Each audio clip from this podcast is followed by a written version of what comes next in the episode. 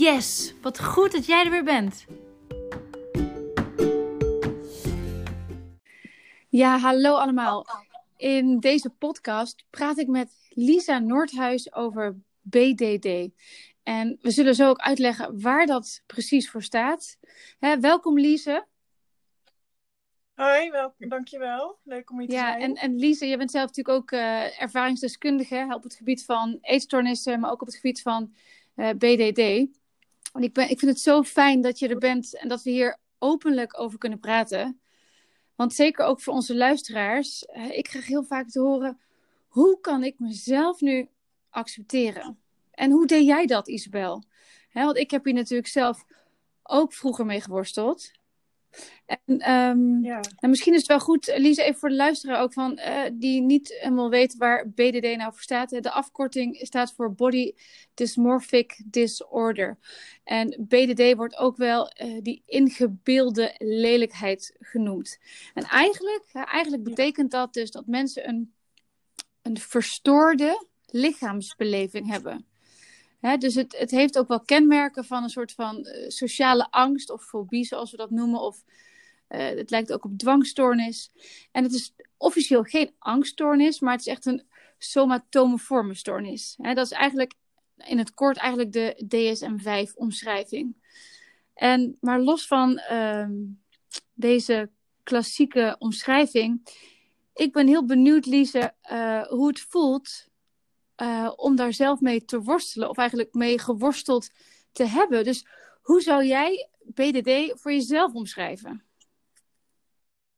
Ehm, nou ja, ik denk dat, dat jij het eigenlijk al heel mooi zegt door al die definitie te geven. En ik denk dat eh, dat in de volksmond genoemde ingebeelde lelijkheid voor de meeste mensen eh, het meest herkenbaar is. Ehm, ik werd zelf in 2018 gediagnosticeerd met BDD. Mhm. En ik ben uiteindelijk vijf maanden onder behandeling geweest. Voor specifiek BDD in, het, eh, in Amsterdam, in het eh, AMC. Ehm, als ik het zelf uitleg aan mensen, dan eh, zeg ik altijd: mensen met BDD hebben een verstoord lichaamsbeeld. Mhm. Of juist extreme focus op imperfecties. Dus eigenlijk komt daar het stukje wat jij zegt over ingebeelde lelijkheid alweer naar voren Mm. Ja, mensen met aanleg voor BDD ehm, hebben vaak een perfe- perfectionistische persoonlijkheid.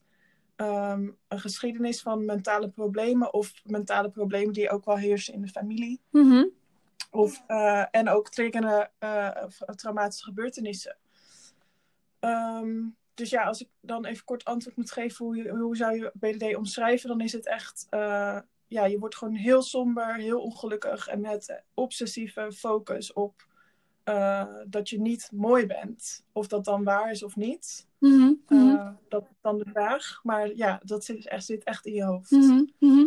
Ja, je noemt het al zo mooi, hè? Kijk, ehm, er zijn dus ook andere oorzaken voor die BDD. En het is nooit een goed denk om een discussie aan te gaan over goed of fout, of mooi of lelijk.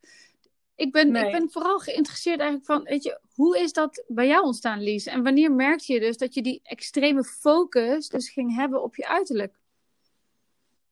Ja, ik denk dat het bij mij. eh, Ik, ik, toen ik eh, ermee werd gediagnosticeerd, ben ik heel erg gaan nadenken van hé, hey, wat zijn bij mij inderdaad triggermomenten geweest? Eh, hoe heeft dit kunnen groeien? Want het was van, voor mij echt niet van de een op de andere dag dat ik uren voor de spiegel stond, dat ik niet meer naar buiten durfde, dat ik eigenlijk mijn hele eh, functioneren ging leiden onder de BD- BDD. Ja. Dat is echt gaan groeien. Eh, en ik denk dat het bij mij begon op mijn vijftiende. Ehm, en, en dat rond mijn twintigste echt extreme vormen aannam. Dus ehm, ja, dat ging dus gewoon heel geleidelijk. Ik ging steeds meer twijfelen aan of ik wel goed genoeg was. En of mijn, of mijn huid wel mooi was. Of mijn haar wel mooi was. Of mijn lichaam wel goed was. En langzamerhand ging ik ook steeds meer waarde daaraan koppelen. Dus ik had het idee van: oké, maar als mijn uiterlijk goed is, dan ben ik ook goed als mens. Of dan ben ik ook. eh, dan wordt, wordt mijn werk ook geaccepteerd. En nou ja, zo sloopt dat langzaam in mij.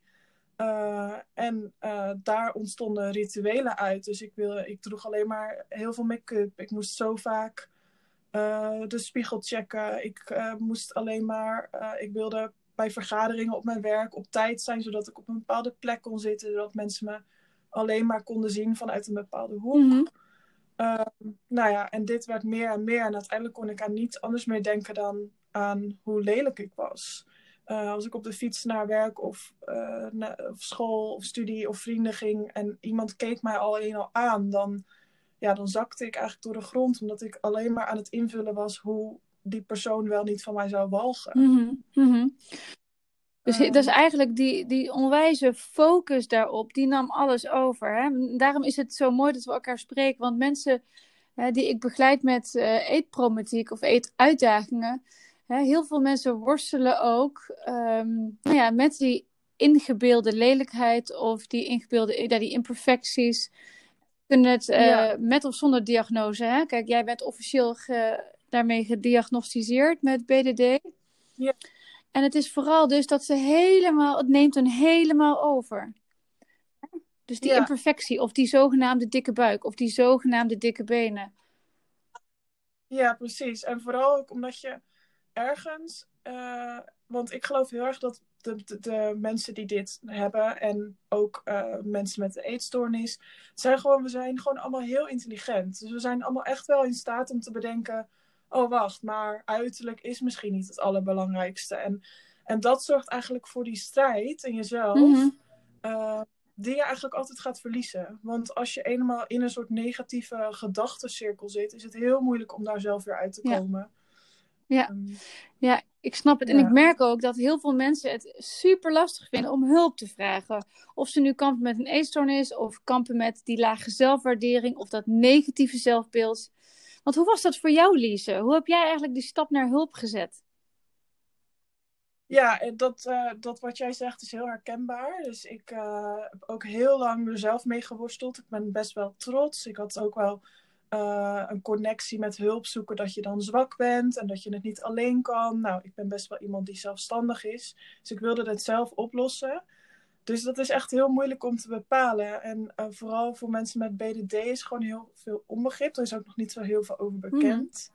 Ehm, ik denk ook wel bij mensen met een eetstoornis. Want eh, ja, mensen begrijpen gewoon niet dat jij niet hetzelfde ziet in de spiegel dan wat andere mensen zien, Mhm. zeg maar. En eh, ik kreeg ook vaak te horen van, je bent toch hartstikke mooi. Je moet niet zo onzeker zijn. Dus er wordt heel snel een label onzekerheid aangekoppeld. Eh, en dat hield mij heel erg tegen om hulp te zoeken. Ja. Eh, en uiteindelijk, eh, als die somberheid het echt overneemt, dat je echt inderdaad je dagelijks functioneren niet meer kan doen, dat was voor mij echt de trigger dat ik dacht: oké, maar nu, heb ik, nu kom ik er echt niet meer zelf uit. Ik moet nu echt hulp zoeken.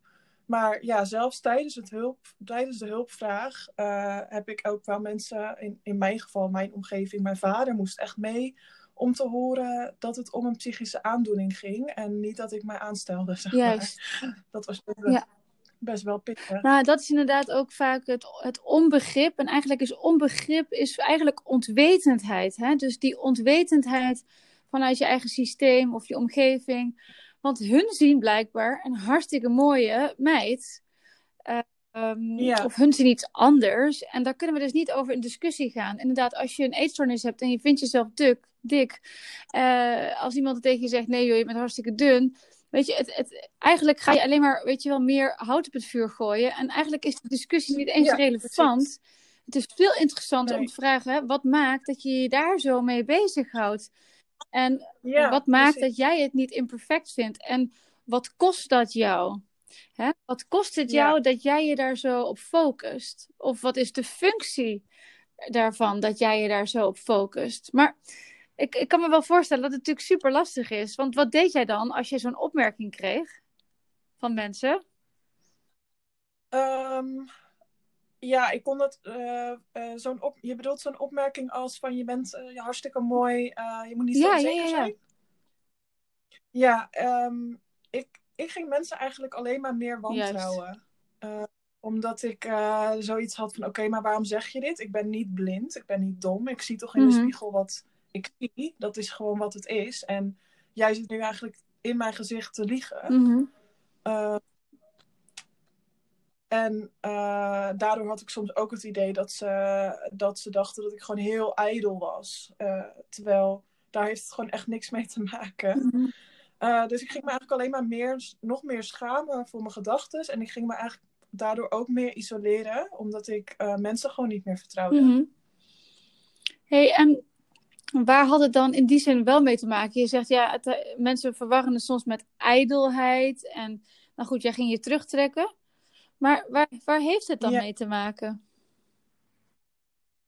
Ehm, ja, dat vind, ik, dat vind ik nog steeds een moeilijke vraag om te beantwoorden. Maar ik denk dat het te maken heeft met eh, een stukje controle zoeken over iets. Dus eigenlijk een soort coping. Ehm, en dat dat in mijn geval eh, op het uiterlijk, eh, ja, dat het, dat het uiterlijk mijn coping werd. Ik ging me daar helemaal aan vastklampen. En, in, en, en dat wilde ik helemaal controleren, helemaal perfect Mhm. krijgen.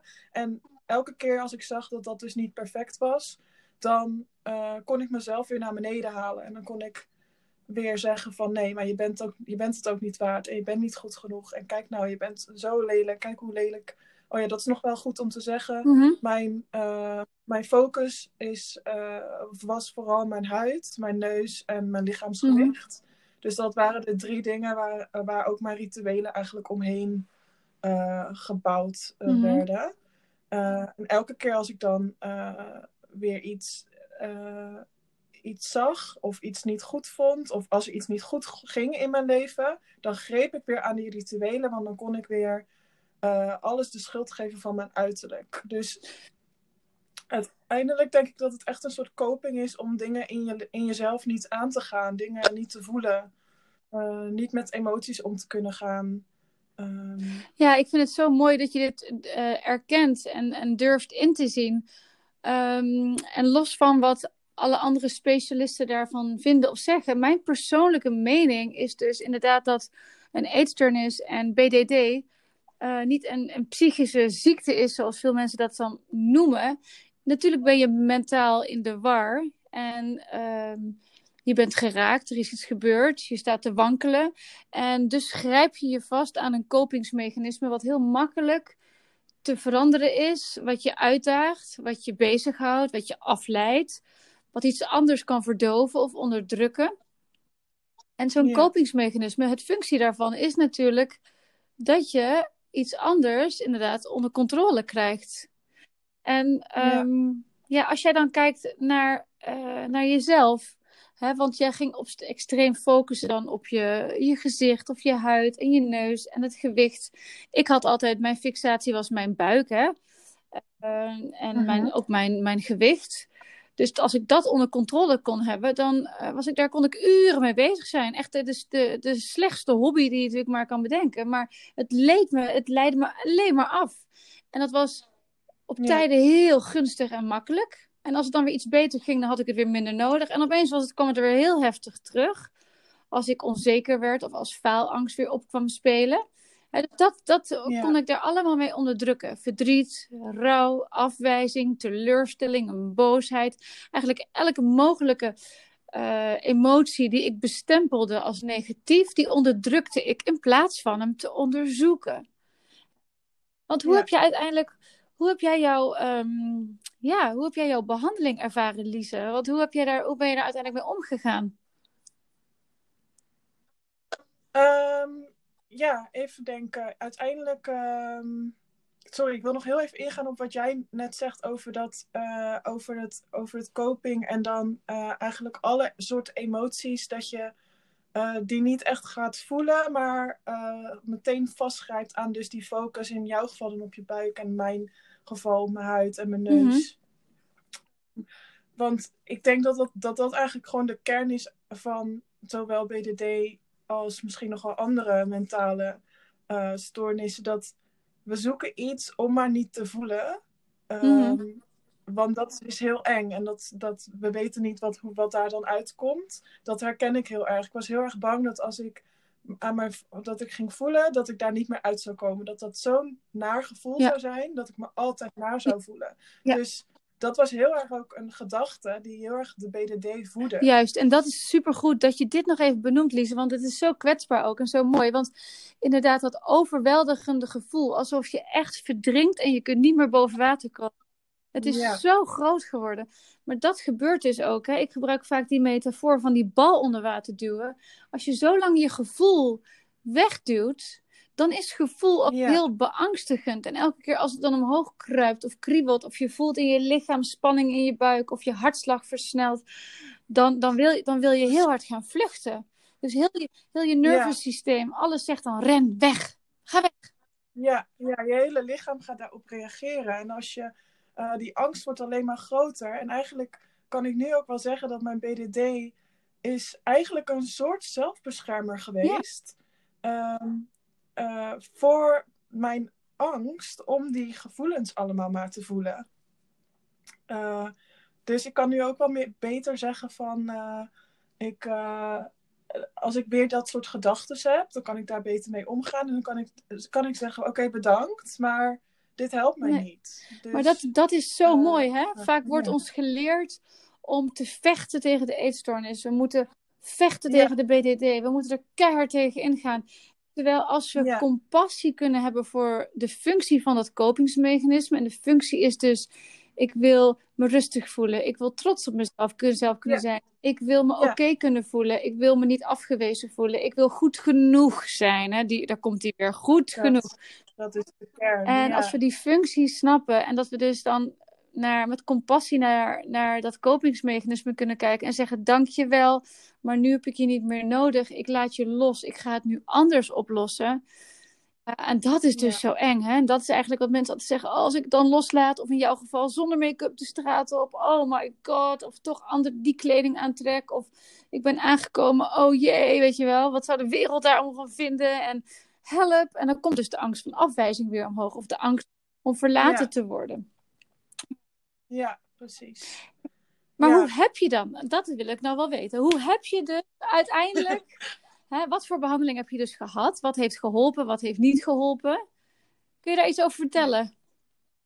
Ja, zeker. Ja, ik heb uiteindelijk best een intensief traject gevolgd uh, in het AMC dus. Um, specifiek gericht op uh, eh, BDD. En die behandeling bestond eigenlijk uit uh, twee dagen in de week was dat. Twee hele dagen was ik dan in het ziekenhuis en kreeg ik cognitieve gedragstherapie, exposure therapie, mm -hmm. psychomotorische therapie, spiegeltraining. Um, uh, ja, dat, nee, dat, uh, en dramatherapie. En uh, ik heb een groepsbehandeling gevolgd. Mm -hmm. Dus was met, met lotgenootjes, om het maar even zo te noemen. Um, ik heb vooral veel gehad aan toch wel de exposure therapie. Dus eigenlijk ga je dan um, langzaam je rituelen afbouwen. Dus in mijn geval was dat bijvoorbeeld make-up gebruik. Mm -hmm. En dan moest ik uh, mijn make-up afhalen en een rondje lopen door het ziekenhuis. En uh, dan kreeg ik bijvoorbeeld trucjes mee waarmee ik mijn gedachten kon afleiden. Want natuurlijk in eerste instantie loop ik een rondje door het ziekenhuis. En ik ben alleen maar bezig naar iedereen die, met iedereen die naar mij kijkt. En ik vul meteen in wat die mensen Zo denken. knap hè? Dat, doen, dat doet iedereen dus. We gaan altijd voor anderen denken. Ja, wij kunnen heel goed gedachten lezen, ja, denken we altijd. We, ja. Maar, ja, Um, maar dan kreeg ik bijvoorbeeld, dan moest ik uh, de rode deuren tellen. Dus ik moest mijn, mijn iets heel simpels, maar dan moest ik mijn gedachten gewoon afleiden. Zodat ik ook niet meer um, ja, die gedachten kon hebben. Uh, en hetzelfde geldt voor uh, de psychomotorische therapie. Dus dat je eigenlijk uit je hoofd weer in je lichaam yeah. komt. Want je zit zoveel in je hoofd met een eetstoornis en met BDD. Uh, je bent alleen maar aan het bedenken van uh, dit is niet goed, dit denkt die persoon. Uh, um, en het is eigenlijk heel moeilijk om te ervaren, hé, hey, wat voel ik nou eigenlijk? Ja, maar dat is dus helemaal eigenlijk gedisconnected. Hè? Dus wat je zegt, ja. dus je leeft zo in je hoofd en je bent eigenlijk alleen maar aan het uh, risicoanalyses aan het maken. En je bent alleen maar aan het oordelen. Oh, die zal wel dat denken. En die, die ziet dit. Oh, die kijkt naar mijn neus. Oh, die kijkt naar mijn buik. Of die kijkt vast naar mijn benen. Of die zal ja. dat wel denken of vinden of zien. Ja, precies. En ook als je lichaam een signaal geeft.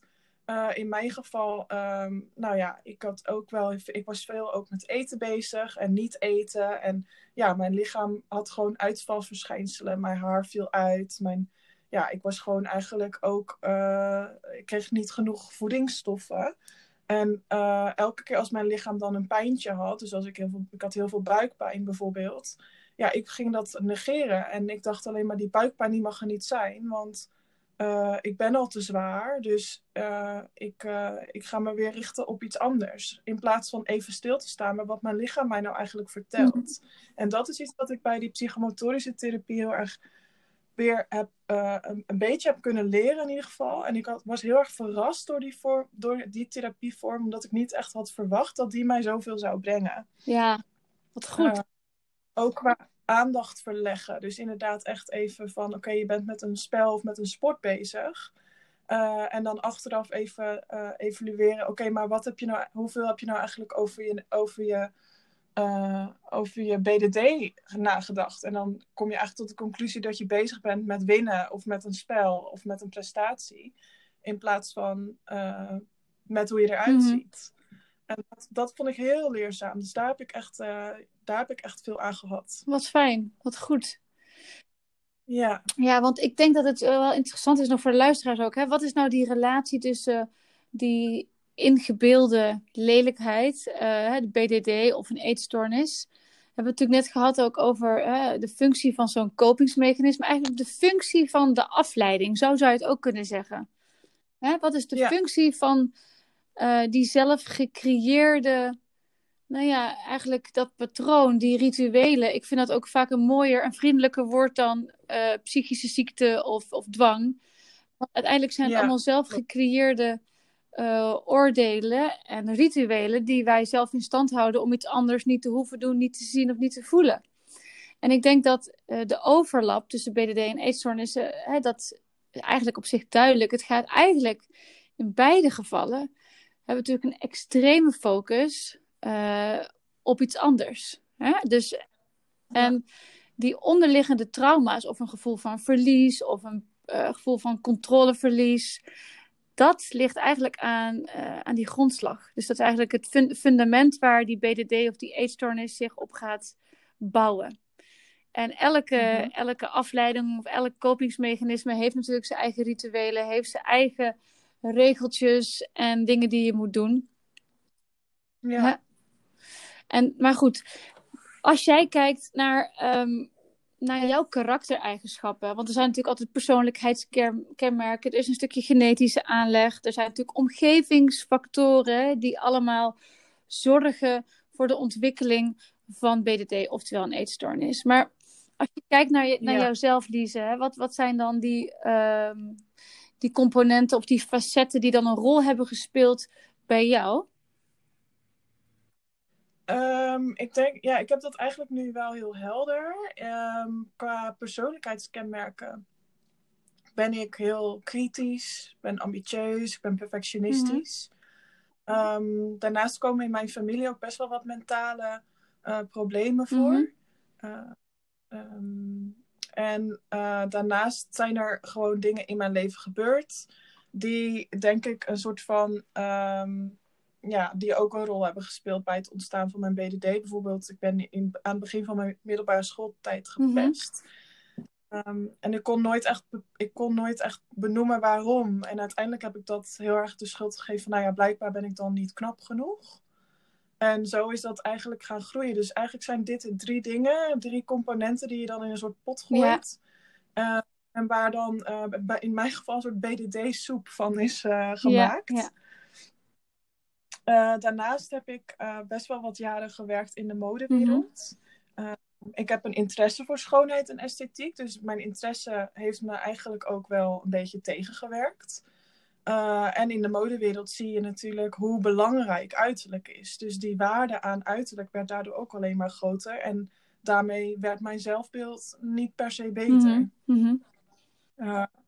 ik heb daar ook gezien hoeveel er wordt ge geknoeid en gesjoemeld met foto's. En, uh, en, en, nu in deze tijd natuurlijk ook met alles op sociale media. En ik was daar bewust van en ik zag het voor mijn neus gebeuren. En zelfs ik uh, ja, ben eigenlijk, werd eigenlijk slachtoffer van, van BDD en heel veel negatieve gedachten. Ehm, maar hoe moet dat bijvoorbeeld zijn voor meisjes die dat niet Mhm. weten? Of tenminste, tenminste die wel, misschien wel weten dat niet alles op social media echt is, maar toch zich helemaal gaan meten aan die plaatjes. Ehm, en eh, daarin kan social media zo'n bekrachtiger zijn van een negatief zelfbeeld en gezonde gedachten en gedrag belemmeren. Ehm, maar je kan het ook in je voordeel gebruiken. Maar dat is wel een bewust proces en ik ben daar nu heel erg mee bezig.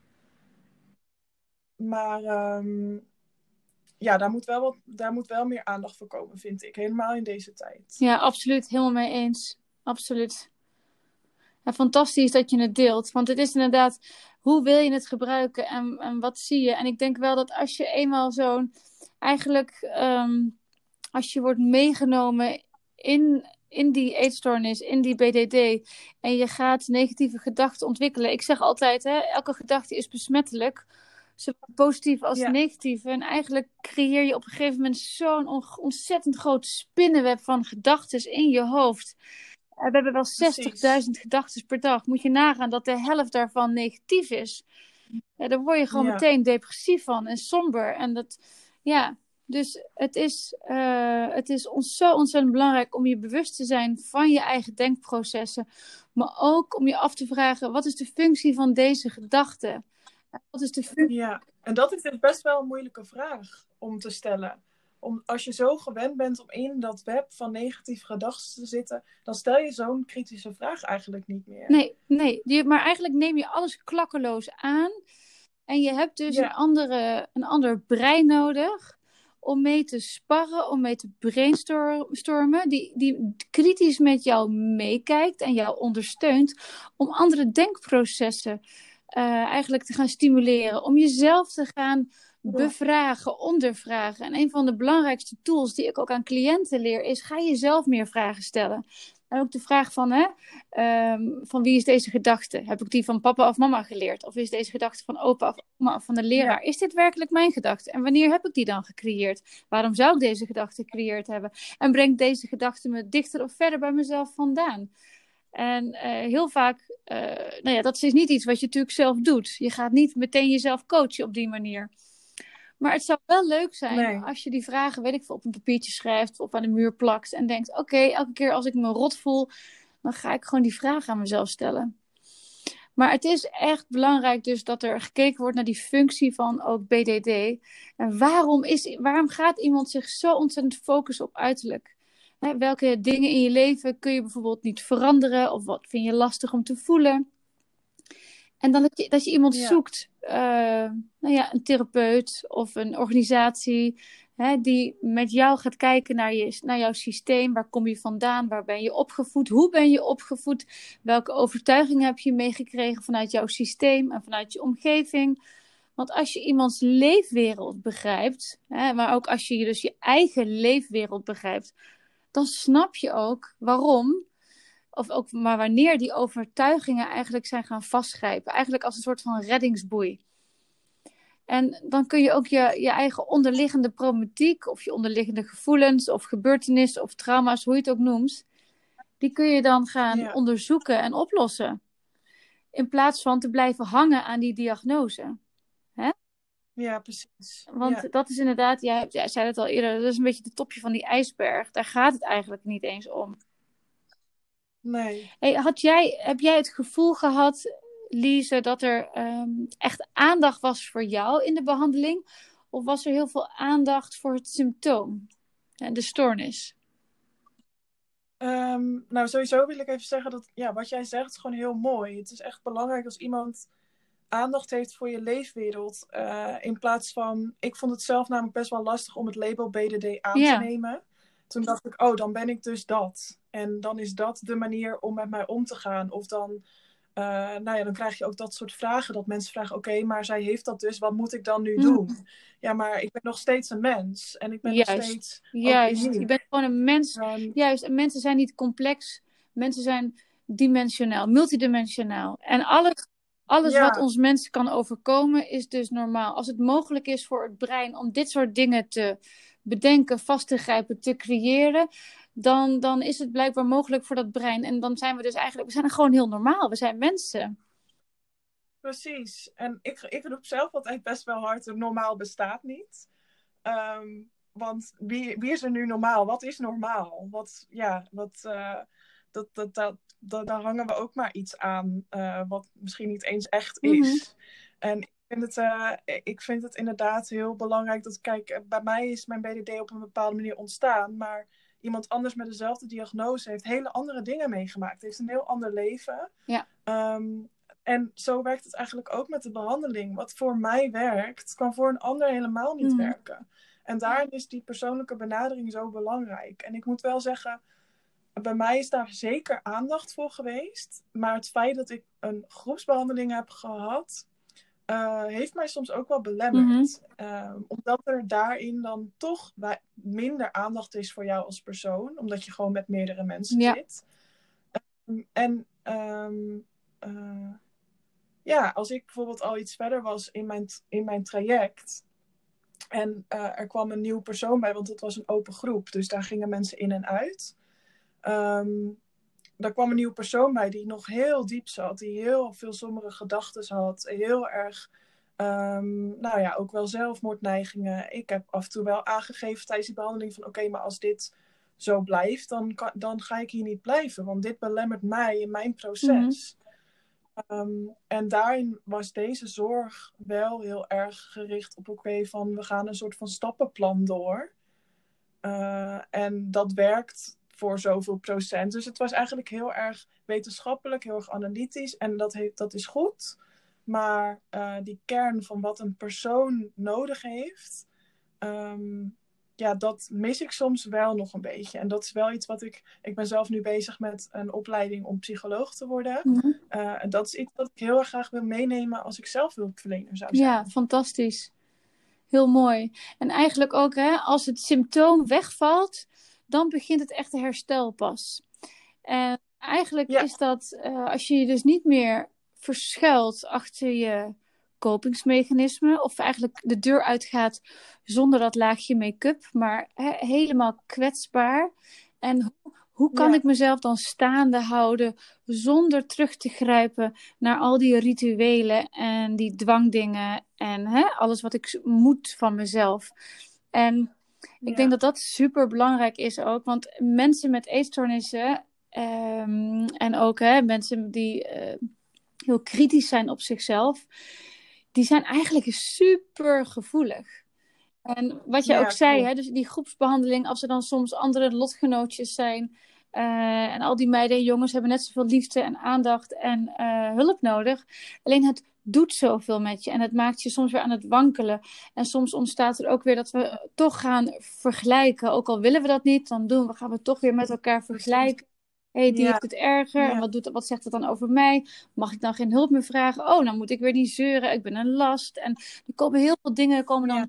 omhoog. eh, wat ook helpend kan zijn, want dan word je daarmee geconfronteerd met je overtuiging. ja, het is ook heel leerzaam. Ja, zeker. We zijn allemaal spiegels hè, van elkaar. Dus iemand die, Ja. die raken iets in jou, wat er toch al zat. Ehm, dat noemen we dan een trigger. Hè? Dat, is eigenlijk, dat zijn onze eigen blauwe plekken natuurlijk. Ja, en het is ook mooi omdat we, ik denk dat dat met, bij mensen met een eetstoornis ook zo Zeker. is. Ik denk dat allemaal mensen eh, zijn, inderdaad, we worden heel erg getriggerd door anderen, maar we zijn ook mega empathisch. Dus we zijn inderdaad hele gevoelige mensen, maar ook gevoelig voor andere mensen hun gevoel.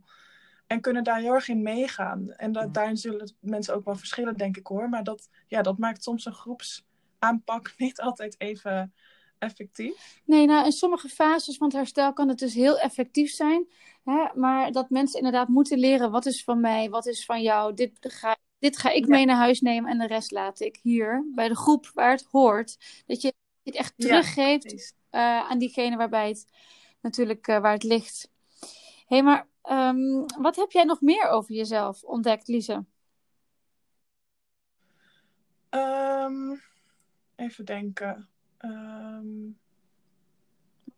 ja, ik denk eigenlijk dat, dat, eh, dat ik echt wel heb ontdekt dat ik, dat ik snel aan mijn gevoel voorbij wil gaan. Dus dat dat, dat vooral de, de grootste angst is en dat dat de grootste kern is in mij die ehm, mijn BDD heeft ge, getriggerd en heeft ge, aangewakkerd. En ook mijn, uh, ja, mijn focus op mijn lichaamsgewicht en ook met het eten. En dat eigenlijk hoe meer je naar jezelf kan en durft te kijken, echt naar je kern te gaan, hoewel dat echt heel moeilijk mhm. is, omdat je zoveel jaren of, dat nou, of je nou 18 bent of 20 bent of 30 bent. Je hebt zoveel jaren op een ma 60 manier geleefd. of 70. Laten we, laten ja, precies. Nog veel ouder. Ja. Nee, precies. Uh, als je, maakt niet uit hoeveel jaren, maar je hebt zoveel jaren heb je het gered eigenlijk om op een bepaalde manier te leven. En opeens moet je dat gaan veranderen. En Um, dat is echt een proces. Dus ik heb wel veel over mezelf geleerd dat het, het verandert niet van de een op andere dag. Neem die tijd. Gun jezelf de tijd. Um, geen enkel gevoel blijft voor altijd. Uh, het, leven, het, het leven is een golvend bestaan, zeg ik ook mm. wel eens. Want dat gaat met ups en downs. En uh, als het een keer niet lukt of niet goed gaat, uh, dan, dan moet dat ook kunnen zijn. En um, als je dat kan toelaten, dan zal je leven gewoon weer mooier worden. En dat is iets wat ik echt wel zelf heb geleerd door daarin um, niet altijd meer te vechten. Dus niet altijd meer tegen het gevoel te vechten, maar het soms er gewoon even te laten zijn. Juist.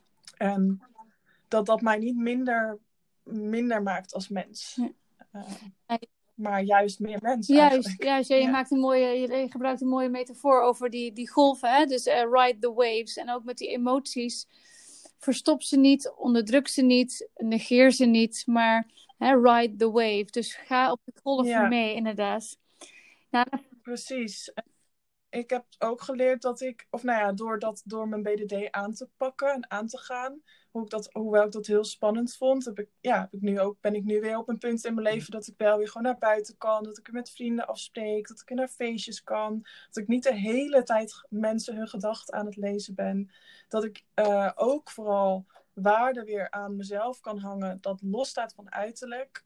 Uh, en tijdens mijn behandeling ben ik tot de conclusie gekomen dat, dat, dat het helpen van mensen, dat dat iets wat is wat mij heel erg ligt. Dus ik heb een, ben nu een carrière move gaan maken. Nou, dat, ja, dat vind ik, daar ben ik gewoon heel trots op. Dat geeft me heel veel energie. Super. Ja, dus dat is iets waar, ja, dat is ook wel iets wat ik over mezelf heb geleerd tijdens, tijdens, uh, ja, tijdens het hele, om het maar even zo te noemen. Geweldig. Nou, ik wil, ik wil nog even delen met onze luisteraars ook. Hè? Dus echt waar, als je dus als je veel met je uiterlijk bezig bent, um, of heel obsessief, of als het je dagelijks, hè, dagelijks leven eigenlijk belemmert, dat je bijvoorbeeld denkt, oh, ik durf niet naar dat feestje, of ik durf niet naar school of naar mijn werk te gaan, of je wordt bang voor sociale ontmoetingen. En als je merkt van jezelf, hey, ik ben echt te veel naar al die perfecte plaatjes aan het staren op social media, of dat je zelfs uh, plastische chirurgie overweegt. Of dat je bang bent als je gaat denken van, oh, die andere mensen vinden misschien dit wel lelijk aan mij of dat wel lelijk aan mij. Hè? Dat je echt gaat nadenken over wat anderen allemaal denken over jou. Hè? Dan echt, mijn tip is, praat erover, vraag hulp, schaam je niet. Want ja. je bent gewoon niet de enige.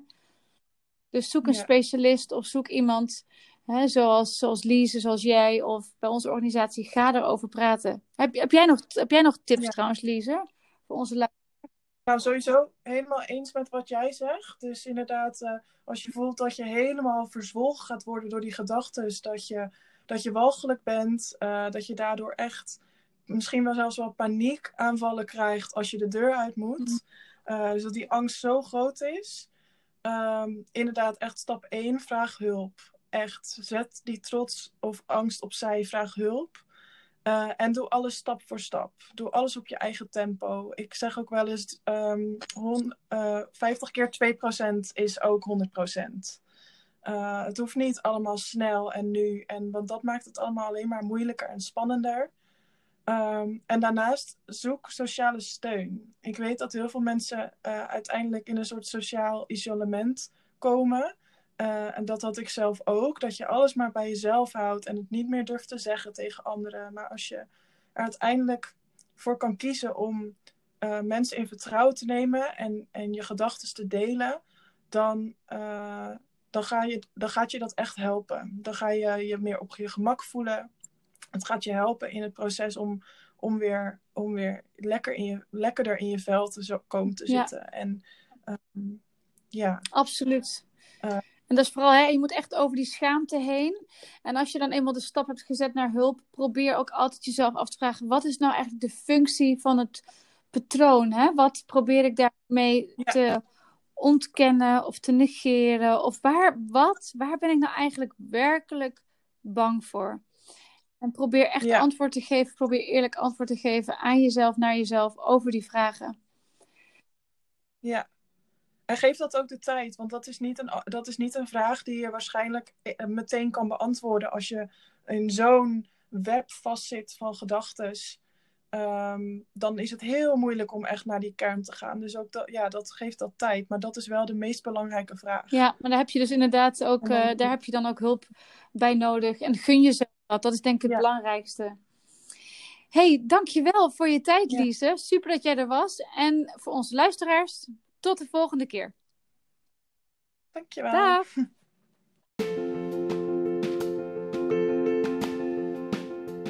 Bedankt voor het luisteren. Voor meer informatie ga naar www.isa-power.nl